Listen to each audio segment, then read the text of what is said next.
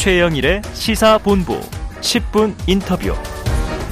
네, 화제 이슈를 콕 짚어보는 10분 인터뷰 시간인데요. 오늘 코로나19 확진자 5만 1,874명을 기록했습니다. 정부는 추석 연휴 증가했던 코로나19 확진자 수가 다시 감소세로 돌아섰다. 자, 사회적 거리두기 없는 대응이 성공적이었다. 이렇게 강조했습니다. 하지만 이른 독감 유행으로 이 트윈데믹 우려가 커지고 있는데요. 그래서 오늘은 코로나19 상황을 오랜만에 정리해 보겠습니다. 정재훈 가천대 의대 예방의학과 교수가 전화로 연결돼 있습니다. 정 교수님 안녕하세요. 아, 네, 안녕하세요. 네, 오랜만에 연결드립니다. 네, 오랜만입니다. 네. 자, 오늘 코로나19 신규 확진자가 5만 명대예요. 정부는 거리두기 없는 대응이 성공적이었다. 이렇게 자평했는데 전문가로서는 어떻게 보십니까? 어, 방역 정책의 성공이란 말 자체가 어폐가 있다고 생각을 아, 합니다. 네네. 아직도 코로나19로 수많은 중환자와 사망자가 나오고 있기 때문에 네. 그분들을 생각하면 성공이란 표현이 조금 죄송스럽기도 하거든요. 아, 네네. 저는 그나마 다행인 것은 과거의 경험과 준비를 바탕으로 방역 패러다임 전환의 일관성을 유지한 것이라고 생각을 하는데요. 음, 이제 대부분의 국가들은 사회적 거리두기에 도움 없이 일상적인 체계로 재유행을 나고 있거든요. 네. 이런 추세에 맞춰가면서도 피해의 전체적인 크기를 줄여왔다는 점이 그래도 평가할 만하지 않을까 그렇게 생각을 합니다. 네. 자, 그런데 지난 3월 이 오미크론 유행 때와 비교를 해보면 이번 6차 재유행 감소세 속도가 좀 더디다 이런 얘기도 있어요. 왜 그런 건가요? 어, 간단한 이유가 있는데요. 네, 재감염률이 계속해서 높아지고 있기 때문입니다. 아. 이번 유행 규모가 오미크론 대비 절반 아래였던 이유가 음. 백신 접종이나 감염을 통해서 면역을 획득한 수준이 높았기 때문이거든요. 네. 하지만 이 면역다 시간이 지나가면 감소할 수밖에 없는 상황인데 재감염자의 비율이 이제 한 10% 정도가 됩니다. 네. 계속해서 비율이 높아지고 있는 네네. 상황이기 때문에 꼬리가 조금 길게 이어지는 것이죠. 아, 재감염이 높다. 자, 오늘 오전에 정기석 코로나19 특별 대응 단 장, 자, 11월 말 전후로 코로나19에 대한 국민 면역 수준이 가장 낮아지고 재유행이 찾아올 것이다. 이렇게 전망을 했는데 동의하세요? 어, 예측이 참 어려운 부분인 것 같습니다. 네. 특히 이제 새로운 변이가 언제 어떤 특성을 가지고 올지에 따라서 유행 예측이 달라질 수밖에 없는데요. 음, 지금은 매우 높은 수준의 면역 획득이 이루어져 있고 네. 전 세계적으로 감염자의 숫자가 줄었기 때문에 새로운 변이의 등장 속도는 느려질 가능성도 있는 것이거든요. 음, 그래서 유행과 유행 사이의 간격이 길어지고 유행 규모는 전보다는 감소하겠지만 그래도 언젠가는 재유행이 오겠다. 그런 예상에는 동의할 수 있습니다. 네. 그러면 이제 7차 재유 행이 찾아온다고 가정을 했을 때 재유행의 규모는 어떻게 더 커질까요? 작아질까요? 어떻게 어, 예상하세요? 규모를 딱 부러지게 말씀드리기도 참 어렵습니다만 네네. 그래도 전반적으로 본다라면 반복되는 유행이 오면 올수록 유행의 규모는 작아지고 음. 중증화율도 줄어들 것으로 생각을 아, 하거든요. 네네. 그래서 이번 유행보다는 확진자의 규모가 적지 않을까 생각을 합니다. 네. 자, 정기석 단장은 또 이런 말을 덧붙였습니다. 6개월 뒤에는 팬데믹 출구가 시작될 것으로 예상이 된다. 이 종식에 뒤처져선 안 된다. 그렇다면 우리가 올 겨울에 맞게 될 재유행이 과연 끝이 될까요? 어떻게 보십니까? 어, 재유행의 끝이라는 표현은 없다고 생각을 합니다. 네네. 하지만 위원장님 말씀하신 것처럼 방역 정책의 완화 여지가 없는지 일상으로 돌아가려면 어떤 준비가 필요한지는 음. 벌써 지난 1년 동안 논의가 많이 이루어진 부분이거든요. 네네. 그래서 이런 전환에 있어서 일관된 방향을 가지고 계속해서 풀 것이 없는지, 그 다음에 효과가 떨어지는 것이 없는지를 점검하는 것이 매우 중요하다고 생각합니다. 네, 알겠습니다. 그동안 종식이란 말은 없다. 사실 이제 풍토병 정도 독감 수준으로 떨어지면 그게 이제 출구다 이렇게 얘기해 왔잖아요. 네, 그렇습니다. 네. 그렇게 풍토병화로 되는 것이고 일상적인 체계로 대응할 수 있게 되는 것이 사실상은 종식의 다른 말인 거죠. 네. 최근에 보니까 WHO 거브로여수스 사무총장도 처음으로 약간 긍정적인 이 메시지를 냈고 또 경제협력개발기구 OECD 여러 나라들은 올해 봄부터 방역 정책을 전환해 왔습니다.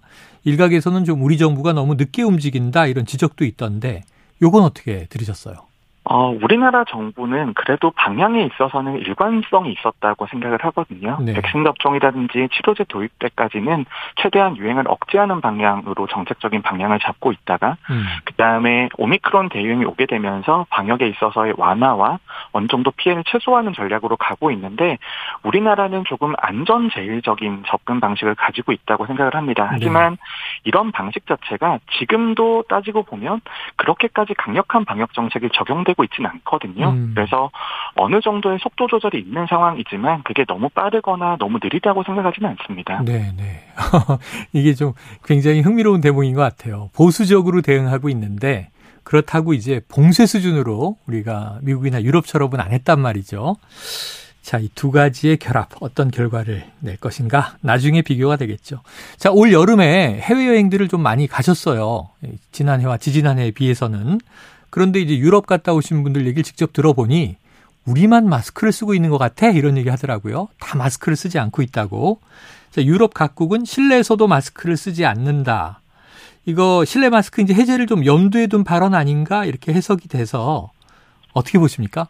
어, 지금 남아있는 방역 정책이 가장 근간이 마스크 착용입니다. 네. 그래서 마스크 착용이 정말 폐지가 된다라면 일상으로 거의 가까이 다가가게 되는 것일 텐데요. 음. 하지만 마스크 착용이라고 하는 것이 이때까지 해왔던 다른 정책에 비교했을 때는 그래도 비용이 적고 효과가 있는 편이었다는 거죠. 그래서 이런 정책들을 어떻게 그 방향을 가져가야 되냐. 저는 한 번에 해제하는 방식은 그렇게까지 효과적이지 않다고 생각을 합니다. 이런 마스크 정책에 있어서도 조금 점진적인 접근이 필요하다고 생각을 하고요. 음. 예를 들어서 아이들에 대한 영유아에 대한 마스크 임무라든지 아니면 실내에서도 조금 더 밀집되지 않은 시설에 대해서는 규제를 완화할 필요도 저는 있다고 생각을 합니다. 네. 하지만 동절기에 뭐 인플루엔자 유행이라든지 새로운 재유행을 고려를 한다라면 정말 위험한 시설에서의 마스크 착용이라고 하는 것은 최후의 보루 같은 역할을 하기 때문에 조금 신중할 필요는 있다고 생각을 합니다. 네, 알겠습니다. 자, 지금 이제 트윈데믹 우려가 제기되고 있어서 말이죠. 오늘 정부가 독감 유행 주의보를 발령하기도 했고 방역 완화를 지금 이 트윈데믹 우려 상황에서 논하는 게 적절한가 또 이런 생각도 듭니다. 어떻게 좀 우리가 어, 여기에 접근해야 될까요? 어, 항상 이제 트윈데믹에 대한 우려도 있고, 네. 명절이면 명절이라고 우려가 되기도 하고, 휴가철이면 휴가철이라고 우려가 되기도 네. 하잖아요. 저는 이런 것들이 위험에 있어서 너무나 인식 수준이 아직까지는 높다고 생각을 하고요. 음. 장기적인 관점으로 본다라면 일상적인 대응 체계로 넘어간다라고 하더라도 충분히 대응할 수 있다라는 메시지를 드리는 게 훨씬 더 도움이 아, 될 거라고 네 생각을 합니다. 이런 것들이 어떤 특정한 이벤트가 있다고 해서 더 위험하거나 덜 위험한 것은 아니거든요. 음.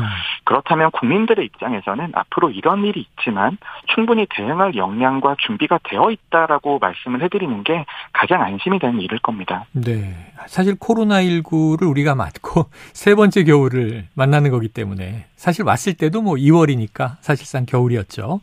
자, 그런데 이 늦가을 겨울만 되면 계속 트윈데믹, 트윈데믹 얘기를 했는데 또 이게 심각하게 문제가 되진 않고 넘어왔어요. 올해는 어떻게 전망하십니까? 어, 올해는 조금 다를 가능성은 있습니다. 아, 네. 일단 코로나19에 대한 방역 정책이 기본적으로 호흡기 바이러스에 대한 조치들이거든요. 그래서 인플루엔자도 지난 3년 가까이 억제가 될 수 있었다는 의미인데 이제는 방역 정책이 풀리고 있기 때문에 그 억제책이 작용하지 않고 2020년 이전 수준 정도로 인플루엔자가 유행할 가능성이 있거나 아니면 그것보다 조금 커질 수 있다라는 것인데요. 음.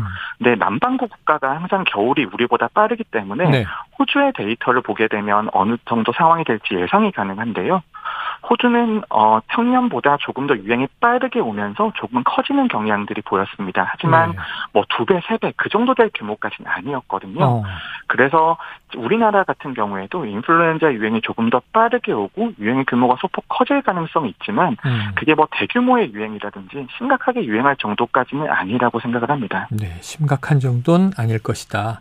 사실 지난 2년간 뭐 독감하고 감기를 우리가 잊고 살아서 이 코로나19 방역 때문에 오히려 감기, 독감이 사라졌다 이런 얘기를 했었는데 올해는 지난 두 해보다는 조금은 독감도 퍼질 것이다 이렇게 보시는 거죠.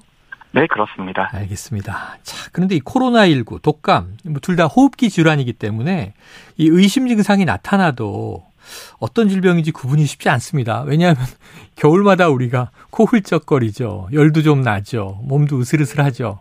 그럼 예전엔 이게 어 감기 오나 그랬는데 이게 지난 두 해는 우리가 어, 코로나인가 그랬단 말이에요.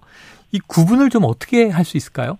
아, 트윈데믹이 어려운 이유 중에 하나가 네. 증상만으로 완전히 구별하는 것이 의사에게도 어렵고 네. 환자에게도 어렵기 때문입니다. 네. 그래서 이 둘을 구별하기 위해서는 반드시 진단 검사가 동반될 필요가 아, 있는데 네네. 동시에 유행을 하게 되면 진단 검사의 수요가 훨씬 더 늘어나게 되고 의료 체계에 부담이 가해진다라는 것이 트윈데믹에서는 우려가 될 수 있는 부분이죠. 네 네. 그러면 이게 궁금해서 조금 우리가 집에서 요즘에 이 신속진단 키트를 직접 쓰잖아요. 두 줄 나오는 거. 예, 독감은 그거 두 줄 나오는 거 아닌가요? 어, 독감도 동일한 원리이고요. 네. 그리고 동일한 그 검사 키트를 쓰고 있기 때문에 안에 있는 반응하는 부분만 다르거든요. 예, 예. 그래서 거의 사용법은 동일하다라고 보시면 됩니다. 아, 키트 자체가 다르다. 네네. 알겠습니다. 자, 코로나19 독감을 비롯한 또 다른 호흡기 질환이 동시에 감염될 수도 있나요? 어, 충분히 가능합니다. 특히 고위험군들 그리고 면역이 억제되어 있으신 분들은 동시에 감염되는 경우들이 그렇게까지 드문 사례는 아니거든요. 아, 그래서 그런 동시 감염 사례에 대해서도 고민은 해보셔야 됩니다. 네, 알겠습니다. 동시에 걸릴 수도 있다고 하니까 백신 문제가 또 떠오르는데 자, 21일부터 독감 백신 접종이 시작되고요. 10월부터는 코로나19 개량 백신 접종이 시작된다고 하죠. 이 정기석 이 자문위원장 한쪽 팔에 독감 백신, 반대쪽 팔에 코로나 백신을 당일날 동시에 맞아도 된다 이렇게 얘기를 했어요. 정말 문제 없는 겁니까? 어, 군 입대 해보신 분들은 기억하실 수도 있을 네. 것 같은데요. 군에서도 이렇게 입소 시에 동시에 접종을 하거든요. 아, 원칙적으로 백신은 같은 날 여러 개를 맞아도 큰 이상 반응이 더해진다고 되어 있지는 않습니다. 네네. 그리고 이제 코로나19 백신과 인플루엔자 백신 모두 투여 횟수가 엄청난 상황이기 때문에 네네. 기초적인 안전성 검증은 끝났다라고 봐야 됩니다. 아, 그렇군요. 저희는 일단 주사 바늘이 팔에 들어가니까 하루 종일 팔이 빡 뻐근한 경우가 있어서 양팔에 네, 맞으면 네. 네, 그리고 양팔에 맞으시면 더 불편하실 수 네. 있겠죠. 네. 불편감은 있을 것 같다 이런 생각이 듭니다. 하지만 백신 자체는 문제가 없다. 알겠습니다. 자, 그런데 이 독감 백신은 전 국민 무료 접종이 아니고 코로나19 백신에 대한 또 국민들 반응이 회의적이에요. 최대한 많은 분들이 좀 백신을 맞을 수 있게 하려면 어떤 방법이 좋을까요? 어, 저는 지금 접종의 목표가 무엇인지를 잘 설명드려야 된다라고 보는데요. 네. 지금 목표는 중증과 사망 예방이 최우선이고 음. 어르신들과 고위험군들에게는 매우 중요한 역할을 앞으로도 계속할 것이거든요. 네. 일률적으로 전 국민의 접종률을 높이기 위해서 다양한 조치들이 있었는데 음. 그런 것들이 오히려 백신에 대한 신뢰를 떨어뜨릴 수 있다는 것을 지켜봐 왔었습니다. 음. 그래서 꼭 맞으셔야 되는 분들에 대해서는 적극적으로 권고를 해드리고 나머지 분들에게는 정보를 많이 제공해 드려서 판단을 돕는 방식으로 가는 게 가장 적합하지 않을까 그렇게 생각을 합니다. 네, 알겠습니다. 자, 이번 트윈데믹 위기까지 잘 넘기고 나면 방역 완화를 통한 코로나19 출구 전략도 시행될 것 같습니다. 자, 앞으로 우리 정부가 어떤 방식으로 좀 방역 완화를 추진해야 한다고 조언하고 싶으세요? 어, 저는 세 가지 정도를 꼽고 싶은데요. 네. 첫 번째는 지금의 방역 정책의 패러다임을 일관성 있게 가져가야 된다라는 음. 것이고 완화할 수 있는 정책이 무엇인지 시점이 언제인지를 봐야 될 필요가 있습니다. 네. 이제 두 번째는 이제는 위기가 아니라 일상화된 시스템에서 중환자 진료나 약제 투약, 접종 같은 것들이 이루어져야 되는 것인데요. 네. 그런 체계를 만드는 게 중요하고 마지막으로 정말 강조드리고 싶은 건데 이제 우리 전문가들이나 당국이나 언론도 국민들이 이 이슈를 덜 고통스럽게 느끼시고 조금 저희들도 잊혀질 준비를 해야 되는 게 아닌가 아. 그렇게 생각을 합니다. 네. 야, 지금 그 말씀이셨군요. 왜냐하면 일전에 이재갑 교수님 SNS를 보니까 정재훈 교수가 잊혀지길, 잊혀지고 싶다라고 한 이야기에 공감한다 그래서 어떤 말씀인가 했더니 그래도 내년 봄에 잘 우리 출구 전략이 시행되면 나오셔서 함께 축하해 주셔야 될 것 같습니다. 그런 네, 날이 오기를 언제든지 기대해 봅니다. 알겠습니다. 오늘 말씀 여기까지 듣죠. 고맙습니다. 네, 감사합니다. 예, 지금까지 정재훈 가천대 의대 예방의학과 교수였습니다.